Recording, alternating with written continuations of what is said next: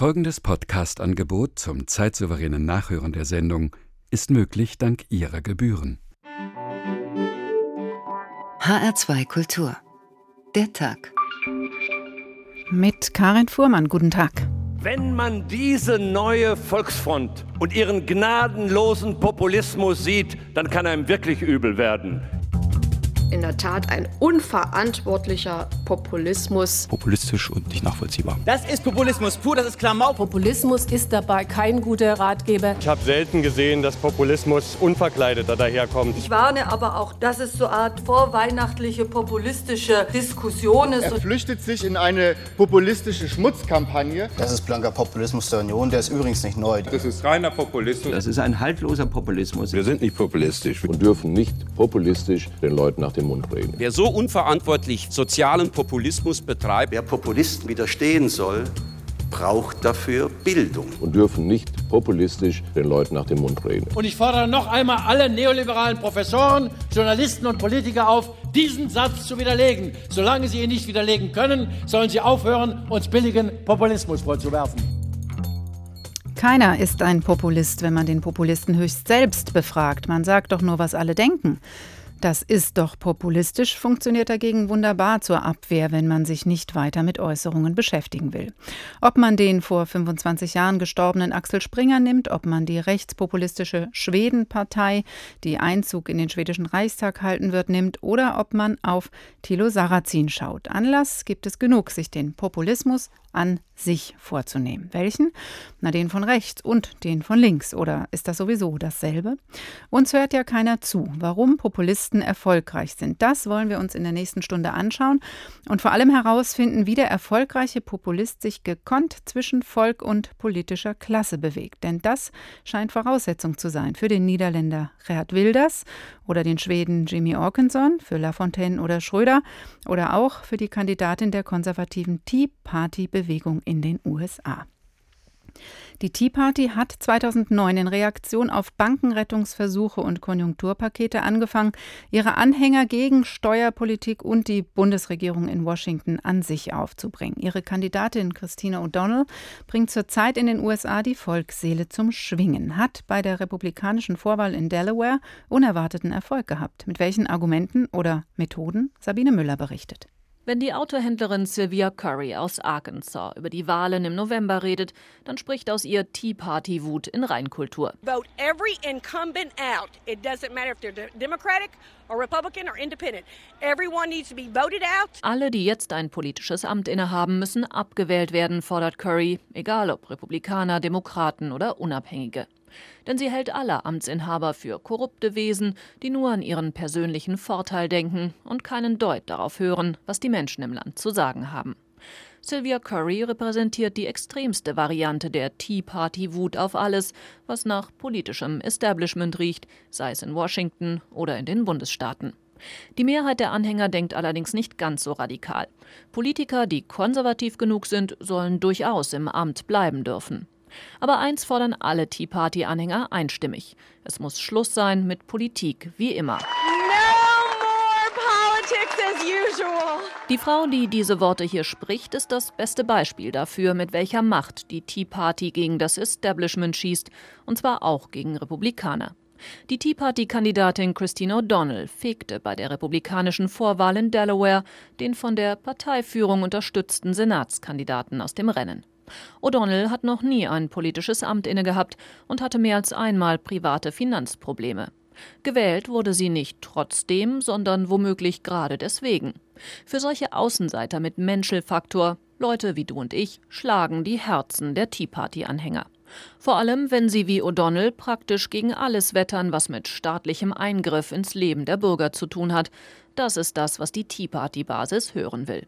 Sie ist ganz Bauchgefühl und Herzblut, nicht Kopflastigkeit. Strategisch-taktisches Denken ist der Tea Party-Basis fremd, denn Taktieren ist das, was die verhassten politischen Eliten tun, was den Alltag in Washington bestimmt.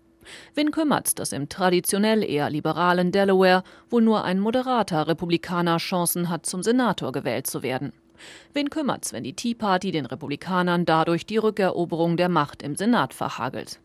Amy Kramer vom Tea Party Express, einer der vielen Untergruppen der Tea Party Bewegung, sagt, ihre Organisation habe nicht vor, aus wahltaktischen Gründen von Grundüberzeugungen abzurücken. Man habe schon im April Helden und Angriffsobjekte identifiziert, also Kandidaten, die man unterstützen bzw. bekämpfen will, und halte an dieser Liste fest. Andere Tea Party-Gruppen sehen das anders und werben jetzt auch für Kandidaten, die vom Establishment getragen werden, sprich von der republikanischen Parteiführung. Hier ist das Hauptziel ganz klar, im November auf jeden Fall die Demokraten zu schlagen. Die machen sich nach den Siegen extremer Tea Party-Kandidaten allerdings neue Hoffnung auf den Machterhalt. What we just saw was the complete purging of moderates and independents out of the Republican Party. Die Republikanische Partei wurde komplett von moderaten Stimmen gesäubert, sagt der Demokrat Chris Van Hollen auf CNN. Die Demokraten hoffen, dass ultrakonservative Kandidaten wie O'Donnell unwählbar sind für die unabhängigen Wechselwähler, die bei den Wahlen im November so entscheidend sind. Nun ist es durchaus nicht ungewöhnlich, dass in republikanischen Vorwahlen die besonders konservativen Kandidaten gewinnen. Aber danach rückten sie meist Richtung Mitte, um auch für Wechselwähler attraktiv zu sein. Die große Frage ist jetzt, ob die Tea Party-Kandidaten das können und ob sie das wollen. Sabine Müller über den Erfolg der Tea Party. Da hat offenbar jemand den Nerv des Volkes getroffen, aber scheinbar geht das schon mit einem So nicht. Wir verstehen euch anders als die da oben. Man kann profitieren von Politik- und Parteienverdrossenheit, die schon da ist. Richard Hilmer von Infratest DIMAP in Berlin, guten Tag. Guten Tag, Frau Fuhrmann. Wie politikverdrossen ist man denn hierzulande? Nun, es gibt äh, schon eine gewisse Unzufriedenheit mit politischen Vorgängen, Entwicklungen. Es gibt auch äh, eine gewisse Unzufriedenheit, was Parteien insgesamt äh, anbetrifft. Aber unter dem Strich ist es bei weitem nicht so ausgeprägt wie eben zum Beispiel in den USA, wo die Tea Party hier doch in erheblichem Maße davon profitiert. Aber trotzdem ändert das nichts daran, dass man auch hierzulande ein bisschen die Nase voll hat von der Politik und von den Parteien, auch von vielen Politikern. Und da bildet sich ja auch die Gruppe, über die wir häufig schon nach Wahlen auch miteinander gesprochen haben, die auch bei uns oft eine Rolle spielen, die Protestwähler, die eben auch in den USA eine Rolle spielen oder auch in Schweden, wo wir später noch drüber sprechen werden, eine Rolle gespielt haben. Was ist denn das für eine Wählergruppe? Was für ein Milieu? Was fühlen diese Leute? Also die sind sehr unterschiedlich motiviert. Man muss also zum einen unterscheiden zwischen Wählern, die wirklich aus Protest gegen das gesamte politische System nicht zur Wahl gehen oder vielleicht eben eine radikale Partei wählen. Häufiger ist bei uns der Typus, der aus Protest gegen eine bestimmte Entwicklung äh, eine äh, bestimmte Partei wählt, zum Beispiel auch rechtspopulistische Parteien, wie wir das in der Vergangenheit ja ebenfalls hier erlebt haben, allerdings auf Landesebene eben in der Regel. So jemand wie die Schill-Partei. Schill, mhm. genau. Äh, als seinerzeit eben die Bürger in Hamburg den Eindruck hatten, die Parteien insgesamt würden sich nicht ausreichend um das Thema Kriminalität äh, kümmern. Das war dann die Stunde des Amtsrichters Schill.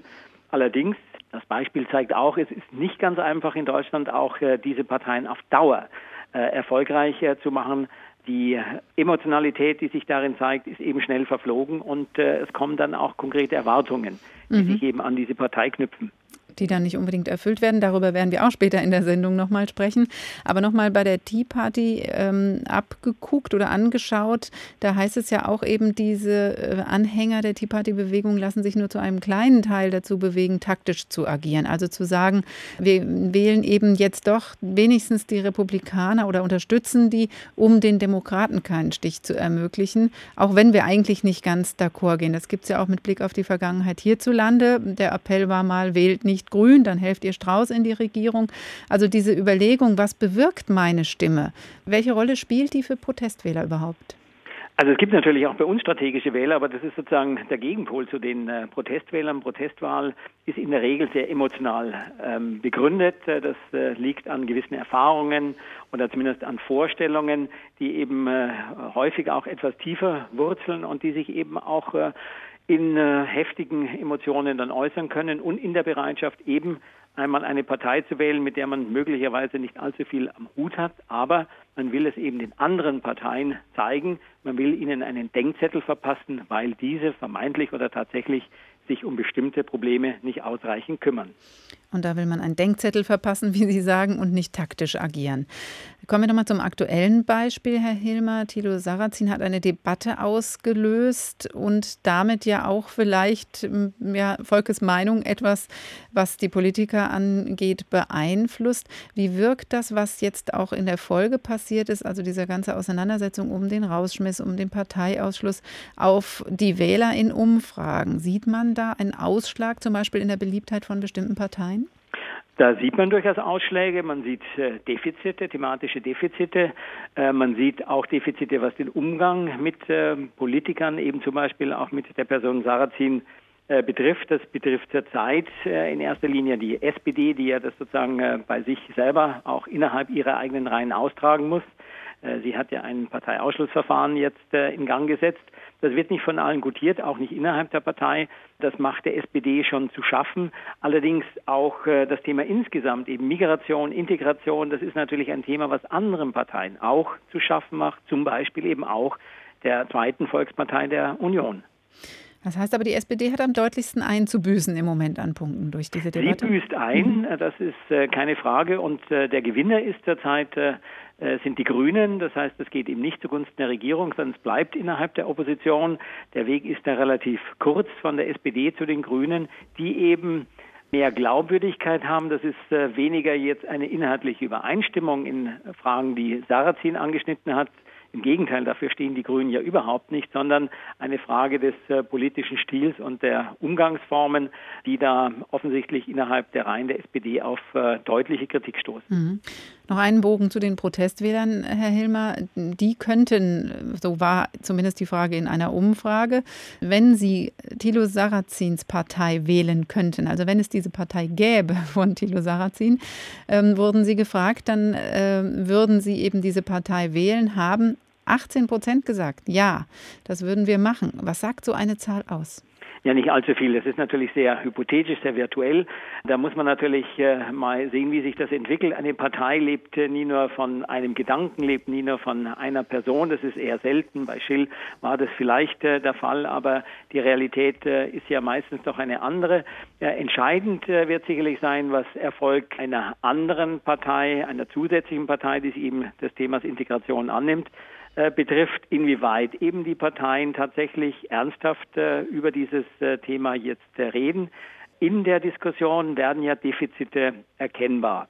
Und die Art und Weise, wie die Parteien jetzt damit umgehen, auch konkret durchaus damit umgehen, wird zeigen, ob die Bürger den Eindruck haben, ähm, na, die Botschaft ist angekommen, die Parteien, die, soweit sie eben Verantwortung haben, kümmern sich jetzt stärker darum, ähm, wir sehen in den Umfragen auch ein äh, gutes Maß an Vernunft, was eben diese schwierige Thematik anbetrifft. Also da ist anders als in anderen Ländern jetzt nicht äh, ein sehr großes Aufbegehren, aber der Unmut ist doch erkennbar und der Wille auch, dass eben die Parteien sich stärker um dieses Problem konstruktiv bemühen.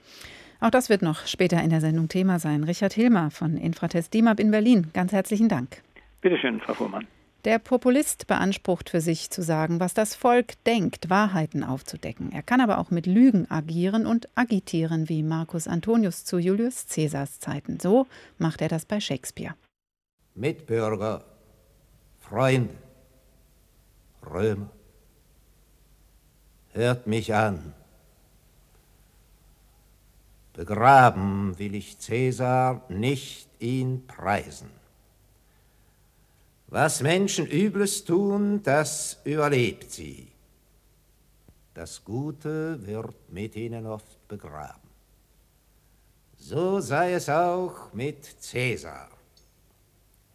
Der edle Brutus hat euch gesagt, dass er voll Herrschsucht war. Und war er das, so war es ein schwer Vergehen. Und schwer hat Cäsar auch dafür gebüßt.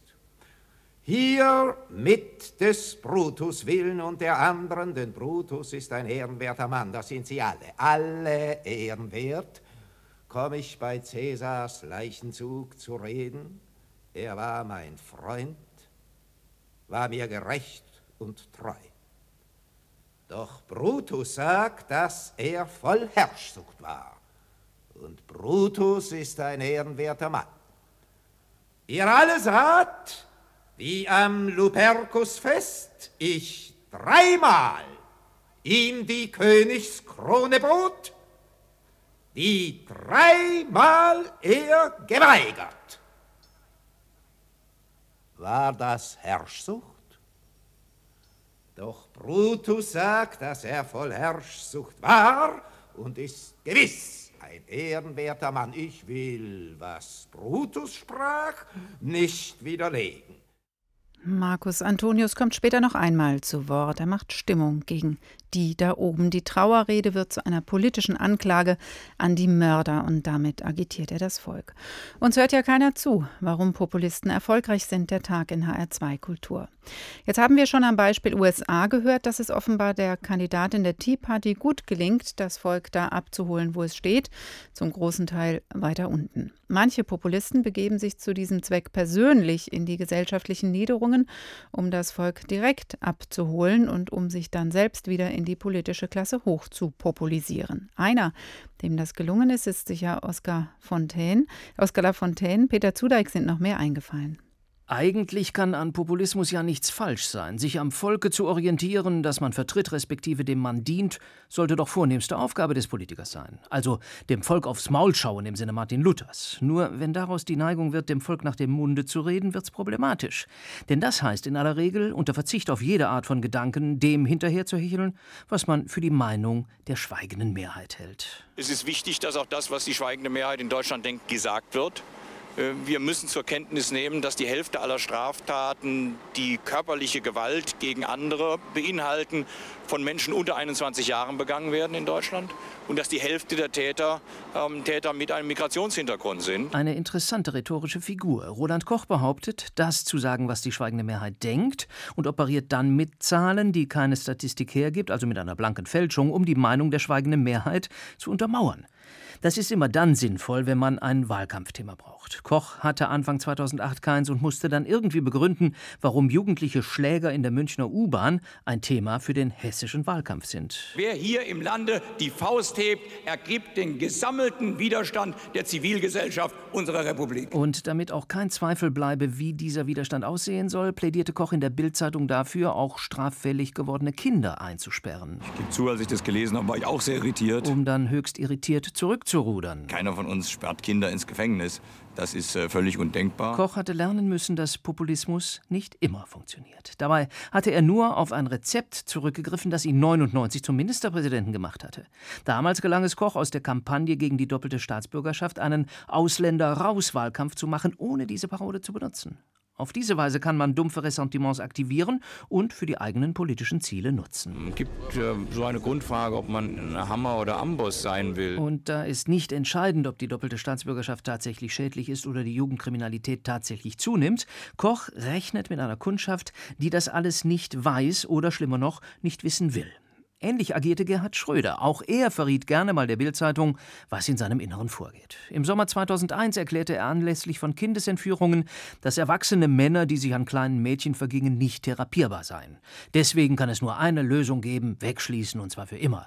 Sowas rutscht einem Politiker wie Schröder, der zudem noch Jurist ist, nicht einfach raus, wie sein Sprecher Uwe Carsten Haie glauben machen wollte. Er ist von Journalisten danach gefragt worden und hat äh, hier als Vater gesprochen, aus der Tiefe seines Herzens. Und auch Schröder versuchte dann den Journalisten beizubiegen, dass er etwas anderes gemeint habe als das Gesagte, nämlich. Wir haben einen Konflikt zwischen den Rechten des Täters und dem Schutz des Kindes der Schutz des Kindes absoluten Vorrang haben muss. Nur musste ihm das niemand glauben. Wann immer er meinte, einen Popularitätsschub nötig zu haben, langte Schröder ordentlich zu. Raus und zwar schnell zum Thema Ausländer.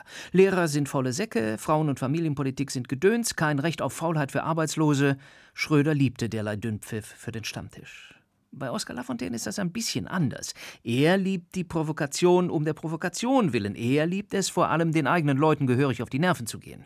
Er war gegen Helmut Schmidts Energiepolitik und unterstützte die Anti-Atom-Bewegung. Er war gegen den NATO-Doppelbeschluss und mischte sich unter die Blockierer vor Raketendepots. Da war er schon Oberbürgermeister von Saarbrücken, also nicht irgendwer. Auch als saarländischer Ministerpräsident blieb er das Enfant terrible der SPD, zum Beispiel als er Ende der 80er Jahre für Arbeitszeitverkürzung ohne Lohnausgleich Ausgleich eintrat und damit einen Streit aufs Messer mit Gewerkschaften und Parteilinken heraufbeschwor. Plötzlich galt der linke Oskar als liberaler Modernisierer. was ihn nicht besonders störte. Provokation ist für Lafontaine intellektuelle Lust, und weil er sich den meisten anderen intellektuell überlegen fühlt, wird auch das Besserwissen, die Belehrung schnell zur Provokation. Scheinbar habe ich die Eigenschaft, viele Leute zur Aufregung zu bringen, muss an irgendwas liegen. Und weil er die Provokation liebt, nein, noch mehr die Pose des Provokateurs, hat er auch kein Problem damit, als Kolumnist der Bildzeitung aufzutreten oder zu fordern, der Staat müsse verhindern, dass Familienväter und Frauen arbeitslos werden, weil Fremdarbeiter zu niedrigen Löhnen ihnen die Arbeitsplätze wegnehmen. Natürlich ist auch sowas kein Ausrutscher. Gerade traditionelles PDS-Publikum, vor dem er im Sommer 2005 in Chemnitz sprach, ist für nationale Töne durchaus empfänglich. Und, wenn es sein muss, bedient Lafontaine solche Bedürfnisse. Das macht den Populisten aus. Es geht weniger um Überzeugungen als um taktisches Anschmiegen an das, was man gerade für angesagt hält. Heute scharflinke Forderungen, morgen halbrechte Dumpfheiten. Gerade wie es kommt. Da geht doch was. Peter Zudeik über Methoden von Populisten, egal ob sie politisch links oder rechts einzuordnen sind. Da sind doch Parallelen zu erkennen. Professor Florian Hartleb, Politikwissenschaftler an der Internationalen Hochschule für Exekutives Management in Berlin. Guten Tag. Guten Tag. Sie haben sich intensiv mit Populismus von links und rechts beschäftigt und ihn auch miteinander verglichen. Worin unterscheidet er sich doch dann noch am Schluss, wenn man doch hört, dass so viele Ähnlichkeiten bestehen? Ja, dieser Vergleich wirkt erstens einmal untypisch, weil man eben grundsätzlich sagt, Populismus ist rechtsverortet. Doch gibt es hier große Parallelen, beispielsweise in der beschriebenen ähm, Provokation, im Tabubruch und in der Anti-Establishment-Haltung. Mhm. Und wo sind die Unterschiede dann einfach inhaltlicher Art oder? Die Feindbilder sind unterschiedlich. Der Linkspopulismus agiert gegen Kapitalisten, gegen Bonzen. Der Rechtspopulismus agiert gegen Immigranten, gegen Straffällige, gegen Kriminelle. Beide Populismen brauchen aber Feindbilder, um äh, das Volk, das homogen konstruiert wird, gegen die da draußen abzugrenzen und auch eher gegen die da oben. Macht das dabei einen Unterschied, ob es ein, äh, das Feindbild eine Berufsgruppe ist, wie der Banker oder der Kapitalist, äh, wobei das nicht nur eine Berufsgruppe ist, das ist eine breitere Gruppe jedenfalls, aber wenn man sagt jetzt manchmal, man nimmt sich die Banker raus oder das Handeln der Banker, oder ob man eine Gruppe nimmt als Feindbild, die einfach einen bestimmten kulturellen Hintergrund hat? Ja, das ist in der Tat ein Unterschied, vor allem wenn die Gruppe aus Leuten besteht, die sich kaum wehren können. Wer gegen ähm, Straffällige gegen Immigranten, gegen ähm, Zigeuner beispielsweise hetzt, hat eben Gruppen, die sich selber kaum wehren können. Und das ist dann insofern weitaus problematischer, als gegen multinational agierende Tra Unternehmen zu agieren. Das heißt, die einen suchen sich dann eher die Privilegierten aus und die anderen die schlecht Privilegierten, aber beide, so wie Sie es beschreiben, Herr Hartleb, äh, haben eben ein Feindbild und benutzen die Ausgrenzung als Mittel. Ist es auch die Vereinfachung, die eine Parallele ist? Die Ausgrenzung und die Vereinfachung. Die Ausgrenzung ist notwendig, um Identität zu stiften und um sozusagen hier die Vereinfachung zu legitimieren. Da fallen mir jetzt noch äh, nicht unbedingt populistisch, aber äh, Punkte ein, wo sich teilweise rechte und linke Ziele ja begegnet sind, zum Beispiel bei den Globalisierungsgegnern und dann auf der rechten Seite mit der EU-Kritik. Also ebenso dieses Wir gegen den Apparat da oben, das eint dann sogar manchmal diese Gruppen. Das ist sehr, sehr interessant. Diese neue Antiglobalisierungsbewegung ist in der Tat eine Mischung aus links und rechts, gestartet von linken Globalisierungskritikern, aber eben die Argumentation ist sehr ähnlich. Und selbst eine rechtsextremistische Partei wie die NPD sagt, wir müssen auf diesem Globalisierungszug aufspringen. Auch im Euroskeptizismus gibt es hier gleiche Argumentationsmuster. Auch eine Partei wie die Linke ist sehr stark gegen die Europäische Union. Und das andere ist, also einmal ist es klar, wir sind gegen die da oben. Das, denke ich, kam jetzt deutlich raus. Aber die Gruppe, für die man spricht, die sucht man sich selber aus. Die definiert man eigentlich auch selbst, oder? Ja, indem man sich zum Anwalt macht der schweigenden Mehrheit. Man sagt, es gibt ein Volk und ein Interesse im Volk und man vertritt das. Und das Perfide ist eigentlich, dass eben nicht diese Interessen herauskristallisiert werden, sondern einfach bestimmt werden und gesagt wird, es gibt ein Interesse und der Populist, der charismatische Anführer, gibt sich als Sprachrohr dieses homogen konstruierten Volkes ergibt sich als Anwalt der schweigenden Mehrheit. Aber wie gut funktioniert denn dieses Motiv wir gegen die da oben, wenn der Populist selbst aus der politischen Klasse kommt, wie eben gehört Roland Koch oder auch wie Thilo Sarrazin, Teil des Establishments? Also gibt es da nicht eigentlich große Fragezeichen oder sollten die nicht auftauchen? Ja, es gibt große Fragezeichen. Es funktioniert nur, wenn die Person sehr schillernd ist, ähm, in den Medien eine besondere Rolle spielt und eine Person ist, die hier sich irgendwo auch vom Establishment abgrenzen kann. Ein Thilo Sarrazin ist sicherlich nicht der populistische Führer, wie es ein äh, Oscar Lafontaine beispielsweise sein kann, oder wenn man in, in das Ausland blickt, äh, heutzutage ein Gerd Wilders in den Niederlanden oder ein Jörg Haider. Also es muss schon eine Person sein, die eben nicht dieses Bild des Berufspolitikers verkörpert, sondern die eben äh, hier auch ähm, eine interessante Persönlichkeit ähm, hat, schauspielerische Fähigkeiten besitzt, wie ein Silvio Berlusconi in Italien beispielsweise. Hm, jetzt ist ja zum Beispiel Ronald Schill auch eine schillernde Persönlichkeit gewesen, aber trotzdem gefallen in dem Moment, wo er im System war, im Parlament gesessen hat. War da eben doch dieses Risiko zu groß, Teil des Systems zu werden? Schill hat sich selbst ruiniert. Schill hat vorgegeben, dass er ein Saubermann ist, dass er die Kriminalitätsrate senkt in 100 Tagen um die Hälfte. Doch Schill hat nicht gelebt wie ein Waisenknabe, äh, Knabe, sondern hat sozusagen hier seine Anhänger verprellt, indem er sehr faul war und indem er einen Lebensstil gehabt hat, der nicht zu dem gepasst hat, zu dem Law and Order Mann, zu dem Saubermann, den er vorgab. Und mhm. deswegen ist er auch vor allem durch seine Persönlichkeit gestürzt. Das schauen wir uns gleich nochmal genauer an. Professor Florian Hartleb von der Internationalen Hochschule für Exekutives Management in Berlin. Ganz herzlichen Dank.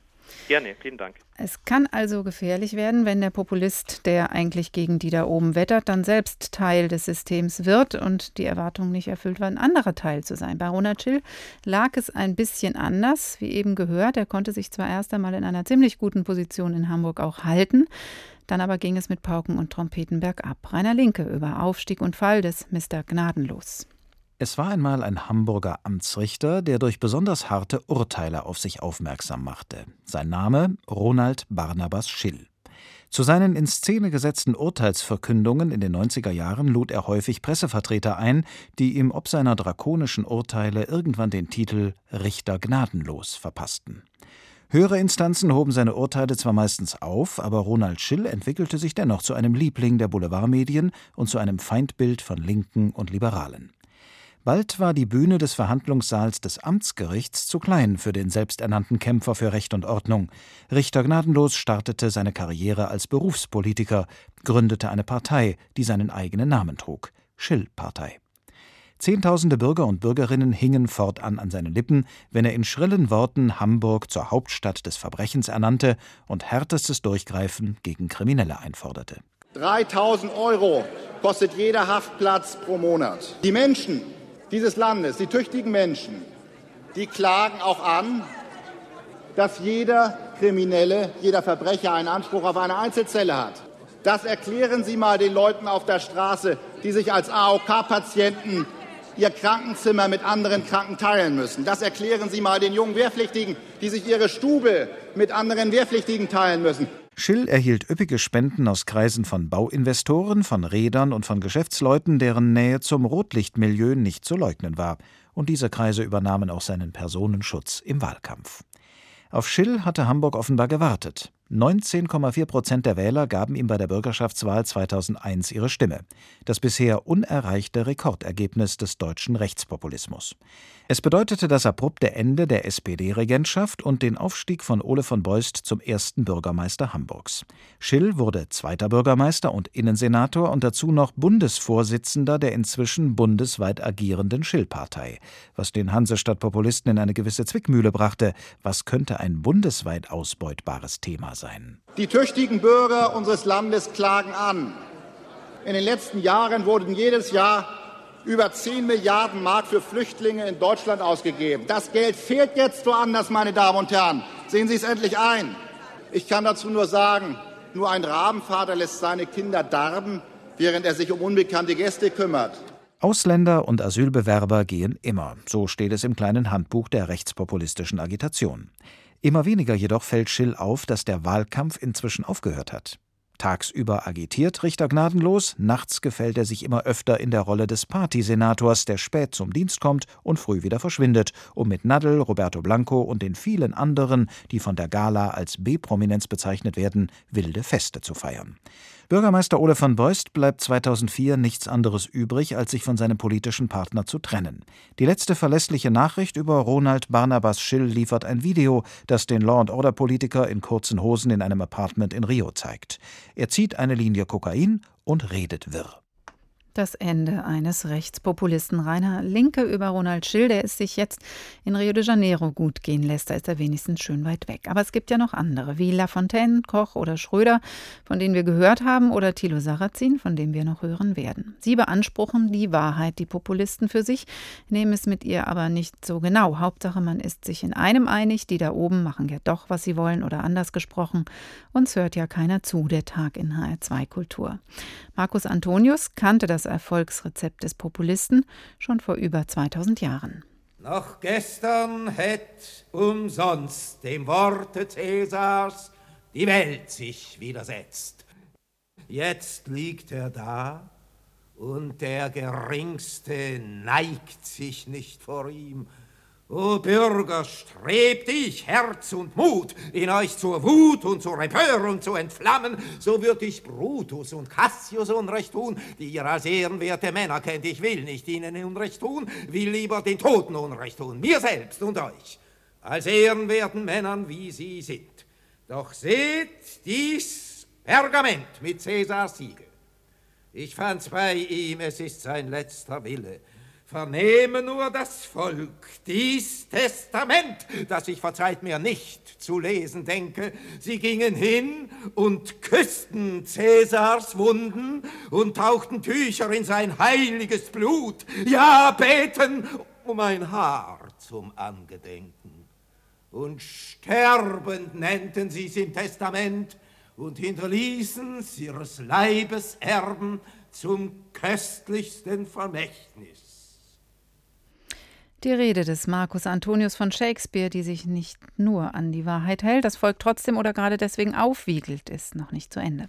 Warum Populisten erfolgreich sind, der Tag in HR2 Kultur. Vor 25 Jahren ist Axel Springer gestorben. Thilo Sarrazins Thesen beschäftigen noch immer Öffentlichkeit und Politik. Und, das ist ein weiterer Anlass für diese Sendung, im ursozialdemokratischen Schweden werden nach der Wahl am Sonntag zum ersten Mal die Rechtspopulisten in den Reichstag einziehen. Man kann sie nicht mehr als ein paar Verrückte abtun. Und so fragt man sich auch hier nach der Wahl, wer hat sie gewählt?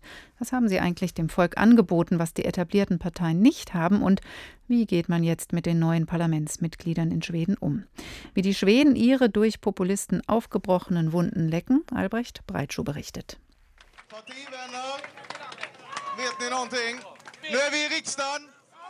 Parteifreunde, wisst ihr was? Nun sind wir im Reichstag, nun sind wir drin rief der Parteivorsitzende Jimmy Orkeson seinen Anhängern in der Wahlnacht zu. Dort aber, das haben die etablierten Parteien recht deutlich gemacht, sind sie nicht willkommen.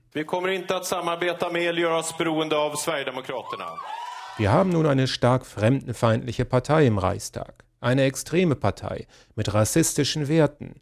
Wir werden nicht mit den Schwedendemokraten zusammenarbeiten.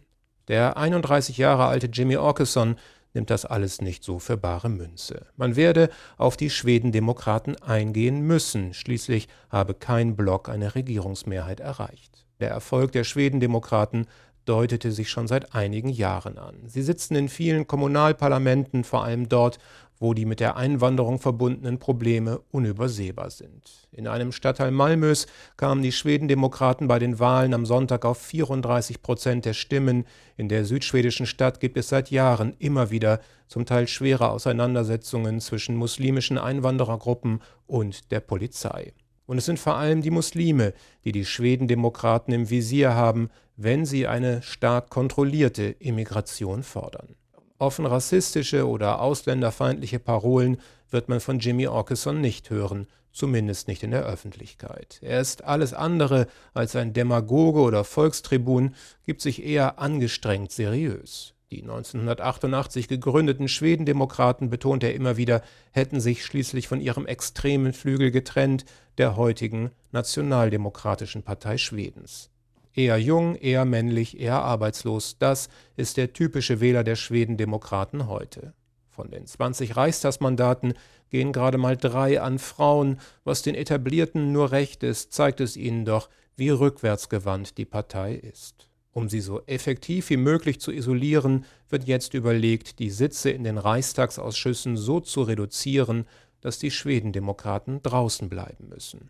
Das sei zwar legal, meinen Staatswissenschaftler, aber auch gefährlich, denn die Opferrolle dürfte künftig eher für wachsende Zustimmung unter den Wählern sorgen. Die schwedische Wahl am Sonntag und der Einzug der rechtsorientierten Schwedenpartei in das Parlament zeigt, das Volk begeistert sich für Politiker, die nicht nur durch populistische Forderungen auffallen, zum Beispiel zur inneren Sicherheit, sondern die Eliten und das politische System an sich attackieren. Ein anderes Beispiel, der Niederländer Gerd Wilders mit seiner Freiheitspartei. Jetzt im Studio Andreas Ross, Politikredakteur bei der FAZ. Guten Tag. Guten Abend. Sie haben sich mit Gerd Wilders intensiv beschäftigt. Was ist sein Erfolgsrezept? Das Erfolgsrezept ist genau das, was Sie sagen, dass er sich gegen die Eliten wendet, unabhängig davon, dass er aus ihnen hervorgegangen ist in einer Partei. Das war nicht von Anfang an so. Wilders Aufstieg hat angefangen als einer, der eigentlich nur ein Thema hatte, die Islamisierung. Da hat er sehr früh sehr drastische Wendungen gefunden, hat gesagt, der Koran ist äh, das Äquivalent von Mein Kampf, Adolf Hitlers Buch.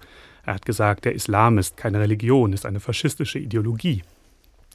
Und das hat aber nur eine relativ kleine Zahl von Wählern letztlich zu ihm geführt.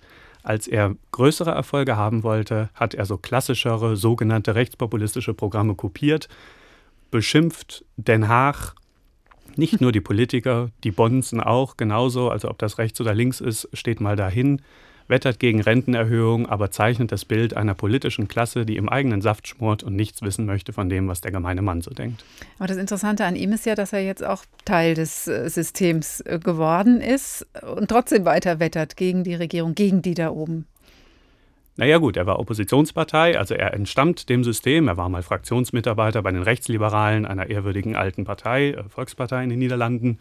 Also er war Teil dann deren Abgeordneter. Länger, ja.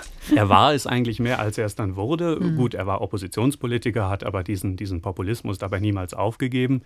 Sehr interessant ist, was er jetzt zu werden droht, sage ich mal, nämlich eine Art Opposition und Regierungsmensch gleichzeitig. Wenn die Koalitionsverhandlungen jetzt doch zum Erfolg führen, danach sieht es aus, wird er das Minderheitskabinett zweier anderer rechter Parteien dulden können im Parlament, also ein gehöriges Wort mitzureden haben, aber gleichzeitig nicht Teil der Regierung sein. Und er lässt sich im Moment jeden Tag bei einem neuen Thema von den anderen beiden Partnern versichern, dass er dann weiter auch gegen sie stänkern darf. Also das ist für einen Populisten wie ihn eigentlich das Beste. Er kann seinen Leuten sagen, ich übernehme Verantwortung und gleichzeitig trotzdem über alles schimpfen, was passiert. Das ist eine klasse Bühne, die ja auch vorbereitet ist durch äh, seinen Vorgänger und Vorbild äh, Pim Fortuyn, der Populist, der 2002 ermordet wurde. Dann wurde Theo van Gogh 2004, der Filmemacher, auch ermordet. Das war alles so eine Grundlage, auf der auch Gerhard Wilders wachsen konnte, denke ich.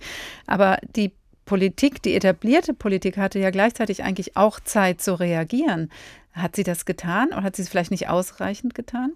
Die haben das getan. Der Pim Fortuyn-Schock wirkt bis heute in den Niederlanden nach, obwohl er gerade mal ein halbes Jahr in der Politik hatte, bis zu seiner Ermordung, die ja wenige äh, Tage vor der Parlamentswahl damals im Mai 2002 war. Pim Fortuyn hat die, die Konzepte gesprengt, die man so hatte. Man hat sofort versucht, oh, da kommt ein Ausländerfeind. Da hat er gesagt, ich habe überhaupt nichts gegen Marokkaner, ich gehe mit ihnen ins Bett. Äh, das war ein, ein Mann, der mit den herkömmlichen Kategorien nicht zu packen war. Und ganz plötzlich, fast ohne Vorwarnung, haben die niederländischen Politiker gemerkt, dass das Volk nicht mehr von ihnen gesagt bekommen wollte, was am besten für es sei. Und das war in den Niederlanden etwas völlig Neues. Alle Parteien, sämtliche Parteien bis weit nach links haben ihre Integrations- und Immigrationskapitel in ihren Parteiprogrammen überarbeitet. Das war für Sozialdemokraten und andere, auch Grüne, eine sehr, sehr schmerzliche innerparteiliche Angelegenheit. Die ist auch noch nicht abgeschlossen und Wilders sorgt natürlich dafür, dass diese Arbeiten nicht aufhören. Insofern kann man das Ganze vielleicht sogar dem eine positive Note abgewinnen. Es gibt da Themen, das ist ja keine Erfindung von den Populisten. Die sind ja auch keine Rattenfänger, weil dann gäbe es ja Ratten in diesen, in diesen Völkern. Das sind Bürger mit Sorgen, völlig übertrieben, überspitzt dargestellt von Wilders. Die Parteien reagieren. Das ist eigentlich auch ein Zeichen für eine gewisse Lebendigkeit der Demokratie. Also da kommt was in Bewegung. Es hat aber bei der Wahl nicht so weit gereicht, dass das Volk sagt, ja, mir reichen die Antworten der etablierten Parteien, sondern Gerd Wilders hat wieder gut abgeschnitten. Also man könnte auch da sagen, ähm, offensichtlich hat sich nicht genug bewegt, wie Sie selber ja auch das skizzieren, aber gäbe es Populisten, Provokateure und Polarisierer, ich nenne sie jetzt mal in einem Rutsch nicht, würden vielleicht auch wichtige Diskussionen nicht entfacht oder vielleicht auch der Demokratie sogar eine Chance genommen zur Selbstvergewisserung, zur Auseinandersetzung mit dem System? Also Provokateure und auch Input von außen braucht die Politik ganz bestimmt, vor allem die heutige Politik, die von Berufspolitikern geprägt ist, wo es relativ wenig Wechselwirkungen mit anderen gesellschaftlichen Systemen gibt. Das ganz bestimmt. Ähm, es ist eben nicht so, dass es nur das Islamthema war oder das Immigrationsthema war. Das haben die Parteien aufgenommen. Gerd Wilders ist von ganz vielen Wählern ausdrücklich nicht wegen, sondern trotz seiner Islamäußerungen trotz seiner von wirklich fast dem ganzen Land als grotesk empfundenen Forderung nach einer Kopftuchsteuer gewählt worden. Das sind Leute, die sagen, da redet der Mann Unsinn, aber immerhin redet der. Ja, und zwar Klartext. Und das ist also dieses Rezept gegen die Eliten, und das können Sie nicht mit einer Programmkommission regeln. Da können Sie nicht also sich ein neues Parteiprogramm verfassen und dann sagen, äh, jetzt haben wir dieses populistische Problem gelöst. Da hatten die Parteien vielleicht etwas hinter sich in den Niederlanden, was in Deutschland jetzt durch Sarrazin befeuert wird, dass man noch mehr über Integrationspolitik dann doch streitet und diese Tabuisierung zunehmend ablegt. Aber die genuin populistische Angelegenheit, dass da Leute sind, ein zunehmender Verdruss und eine Verrohung der Sitten, ein mangelndes Zutrauen der Bürger in die da oben, vom Politiker bis zum Banker, das ist nicht durch, eine, durch ein überarbeitetes Immigrationskapitel im Parteiprogramm zu regeln. Aber Provokateure, Polarisierer braucht das System gelegentlich, sagt Andreas Ross von der Frankfurter Allgemeinen Zeitung. Vielen Dank, dass Sie hier im Studio waren. Populisten können also wichtig für das demokratische System sein, auch wenn sie es als solches kritisieren und ablehnen, wenn die konstruktive Auseinandersetzung mit ihnen dann gelingt. Wie das im Fall Sarrazin aussieht, das schauen wir uns gleich genauer an. Vorher noch einmal das Vorbild aller populistischen Verführer Marcus Antonius. Ihr guten lieben Freund, ich darf's nicht lesen. Ihr dürft nicht wissen, wie euch Cäsar liebte. Ihr seid nicht Holz, nicht Stein, ihr seid ja Menschen. Drum, wenn ihr Cäsars Testament erführt, es setzt in Flammen euch, es macht euch rasend. Ihr dürft nicht wissen, dass ihr ihn beerbt, denn wüsstet ihr's, was würde draußen steht. Wollt ihr euch wohl gedulden, wollt ihr warten? Ich übereilte mich, da ich's euch sagte, ich fürchte, ich tu den ehrenwerten Männern zu nah, durch deren Dolche Cäsar fiel. Ich fürcht's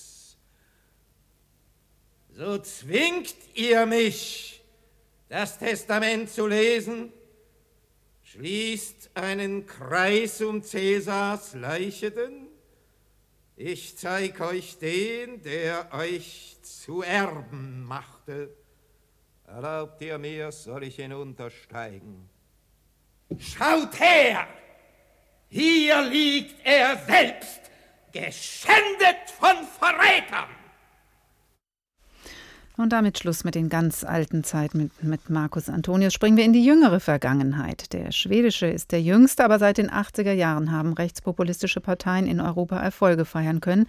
Mit tabubrechenden Themen und Slogans, mit vehementen Attacken auf das Establishment. Ob in Frankreich, Italien oder den Niederlanden, der Schweiz oder in Skandinavien. Einige Beispiele haben wir gehört. Meist steckten und stecken charismatische Persönlichkeiten hinter den Erfolgen. Als der Prototyp des erfolgreichen Rechtspopulisten kann wohl der Österreicher Jörg Haider bezeichnet werden. Seit 1986 prägte er die österreichische Politik entscheidend bis zu seinem tödlichen Autounfall 2008. Und immer wieder war er gut für schneidige Sprüche. Dieses Österreich braucht keinen Westentaschen Napoleon des 21. Jahrhunderts. Ein typischer Jörg Haider. Jörg Haider meinte damit nicht sich selbst, in Anspielung auf den Spott seiner Gegner. Er spottete 1999 über den französischen Staatspräsidenten, auf dessen Betreiben hin europäische Staaten die diplomatischen Beziehungen mit Österreich einfuhren. Das war, nachdem Haiders Partei, die Freiheitliche Partei Österreichs FPÖ, als Juniorpartner der Christdemokratischen Volkspartei unter Kanzler Wolfgang Schüssel mitregieren durfte. Mitregieren musste, sagt Wolfgang Schüssel heute, weil die Sozialdemokraten nicht wollten und Alternativen fehlten. Jörg Haider schaffte nie den Sprung in die vorderste Reihe. Von Kärnten aus musste er zusehen, wie andere weniger populistische und extreme Parteifreunde ganz nach oben kamen. Eine Haider-Partei ohne Haider. Dabei wäre der Populist Jörg Haider gerne ganz nach oben gekommen und Bundeskanzler geworden. Populismus war für ihn eine Form der Kommunikation, der Menschenbindung. Schon mit 16 machte er auf sich aufmerksam, als Gewinner eines Redewettbewerbs. Haiders Thema: Sind wir Österreicher Deutsche? Mit 29 wurde er jüngster Abgeordneter, zehn Jahre später war er Regierungschef in Kärnten. Er stieß in ein politisches Phlegma, das der Dauerzustand von großen Koalitionen in Österreich hinterlassen hatte. Einem Land, in dem die Machtverhältnisse zementiert erschienen. Das war die große Chance für den Populisten Jörg Haider. Nur in der Provinz verfing aber die selbst erzeugte Aura des guten Landesvaters. Er verschaffte sich durch Tabubrüche Gehör. Der Jurist Haider, der mit 23 promovierte, hatte Erfolg mit einer einfachen Strategie. Er teilte die Welt in Gut und Böse. Mal war er Robin Hood, der die Kärntner mit Bargeldzahlungen aus dem Steuertopf beglückte, mal gab er sich als Sportler, mal als guter Freund. Er duzte jeden. Er befriedigte die Sehnsucht nach einem starken Vater, der seine Kinder auch nach längerer Abwesenheit wiedererkannte, schrieb der Politikwissenschaftler Klaus Ottomeyer in seiner Studie Jörg Haider Mythenbildung und Erbe. Die Existenz eines politischen Vaters, wie Jörg Haider ihn darstellte, sei für viele Menschen eine Beruhigung gewesen. Jörg Haider wirkte weniger durch seine Reden, mehr durch seine ganz unterschiedlichen Rollen. Aber was blieb von Jörg Haider nach seinem Unfalltod 2008? Wolfgang Schüssel hat darauf eine klare Antwort. Die damalige Partei können Sie mit den heutigen Nach, Nach, Nachfahren oder Splittergruppen in keiner Weise vergleichen. Weil man nicht nur äh, mit diesem Ton, mit dieser Tonlage und mit äh, dieser Art und Weise Politik machen kann. Heute steht Jörg Haider in Verdacht, dem Land Kärnten schwerste finanzielle Hypotheken aufgebürdet zu haben. Der Mythos Jörg Haider ist verblasst. Nicht mal seine Parteifreunde wollen noch mit dem Namen Jörg Haider in Wahlkämpfe ziehen. Andreas Meyer-Feist über Jörg Haider. Auch er hat in Österreich für aufgeregtes Flügelschlagen gesorgt. Was macht man in Reaktion auf ihn als etablierte Partei? Dieselbe Frage stellen sich zurzeit Berliner Politiker mit Blick auf Thilo Sarrazin. Er hat mit den Thesen in seinem Buch Deutschland schafft sich ab und in seinen Interviews für Aufregung gesorgt und tut es noch. Jörg Lau für die Zeit in Berlin. Guten Tag.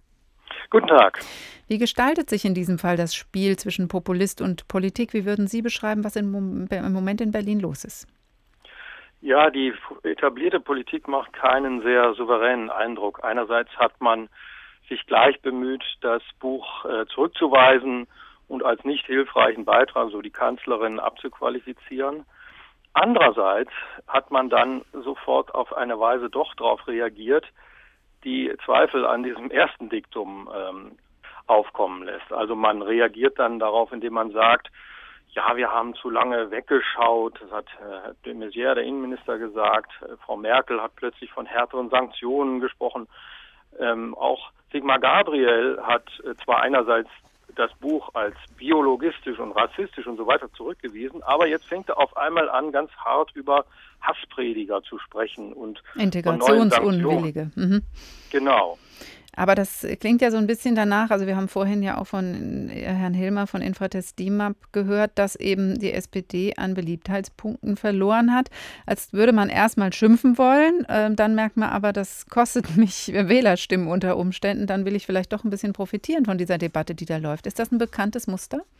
Ich glaube, es ist ein bekanntes Muster. Es steckt dahinter eine gewisse Angst, äh, die vielleicht auch nicht irrational ist, denn die SPD ähm, erreichen sehr viele Leserzuschriften, also auch äh, Parteiangehörigen Zuschriften, die sagen, hat der Mann nicht irgendwo doch recht und so weiter. Und man möchte ihn einerseits zwar unschädlich machen, aber zugleich hat man eben Angst, dass man auch bei der eigenen Basis sich damit äh, unbeliebt macht, bei der diese Thesen offenbar ankommen. Und so schlingert man hin und her.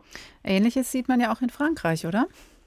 Ja, in Frankreich äh, ist der Mitte-Rechts-Präsident Sarkozy unter Druck durch, die, durch den Front National und äh, durch den Verlust von Stimmen in, in seiner eigenen Partei. Und er versucht, dem zu begegnen, indem er jetzt die, äh, sich eine Minderheit raussucht, also die Roma, und die werden jetzt mal schnell ausgewiesen und dann wird noch polemisiert gegen kriminelle Ausländer, denen man vielleicht die Staatsangehörigkeit entziehen könnte.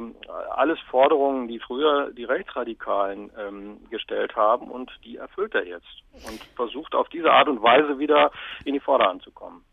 Das hört sich alles sehr nach Taktik an. Ähm, ist da vielleicht auch ein bisschen zu viel Hektik, ein bisschen zu viel Angst im Spiel in diesen Reaktionen auf populistische Äußerungen? Ich glaube absolut, dass man so bei den Wählern keinen Respekt äh, bekommt. Denn natürlich durchschauen die auch diese taktischen Spielchen und äh, merken die Angst, die riechen sozusagen die Angst, die sich da breit macht. Und äh, es wäre meiner Meinung nach viel besser, wenn man offensiv vertreten würde, wofür man steht, was man tut, was man äh, längst schon ge gemacht hat in, in, in, in Integrationspolitik etc. und das auch verteidigt und jetzt nicht feige einknickt. Aber gut, das ist halt eben auch bei den Politikern so, die schauen auf die Umfragewerte, so wie Sie auf Ihre Abonnenten schauen und wir auf unsere Hörer. Man will dann reagieren. Jetzt äh, haben wir vorhin auch von Richard Hilmer von Infratest DIMAP gehört. Ähm, es wurde gefragt, wenn es eine Sarrazin-Partei gäbe, würden Sie sie wählen? Und 18 Prozent der Leute haben gesagt, ja. Das ist natürlich ein, ein Schreckensbild für die etablierten Parteien. Jetzt gehört Sarrazin zum Teil des oder ist Teil des Establishments. Er ist jetzt nicht irgendwo einer von ganz außen. Ähm, man fragt, und er hat natürlich keine Partei bis jetzt, aber würden Sie sagen, Herr Lau, in Berlin diese möglicherweise auch bürgerliche, rechtere Partei könnte kommen?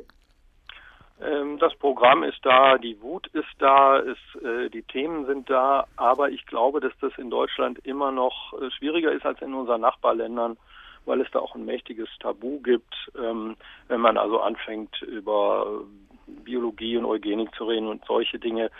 Äh, es gibt auch keine charismatischen Figuren, die so etwas vertreten könnten. Auch Herr Sarrazin zählt nicht dazu. Der ist ja, wenn man ihn persönlich trifft, ein eher zurückhaltender, etwas schratiger Mensch. Der kann jetzt nicht auf den Marktplätzen stehen und eine Partei führen. Ich sehe da im Moment kein Personal dafür.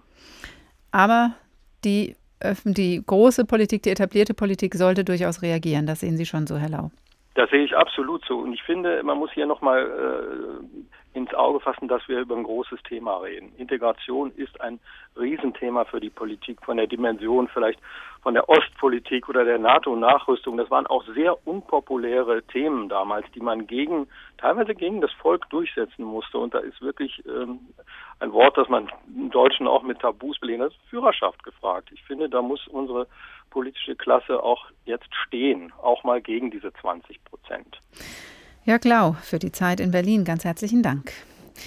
Und das war der Tag über die Machenschaften von Populisten, deren Tun von der politischen Klasse bestenfalls im Sinne der Selbstheilung der Demokratie verarbeitet wird, selbstbewusst und offensiv. Wenn die Politik sich dann aber in Richtung Populisten verbiegt, dann wird es erst richtig gefährlich, auch für das System. Mal sehen, wie das in Schweden, in den Niederlanden, in Österreich und auch hierzulande weitergeht. Mehr von uns können Sie unter hr2.de finden, auch die Sendung zum Herunterladen oder Nachhören.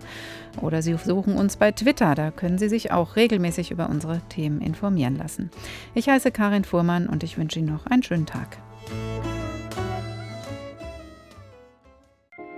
HR2 Kultur Podcast.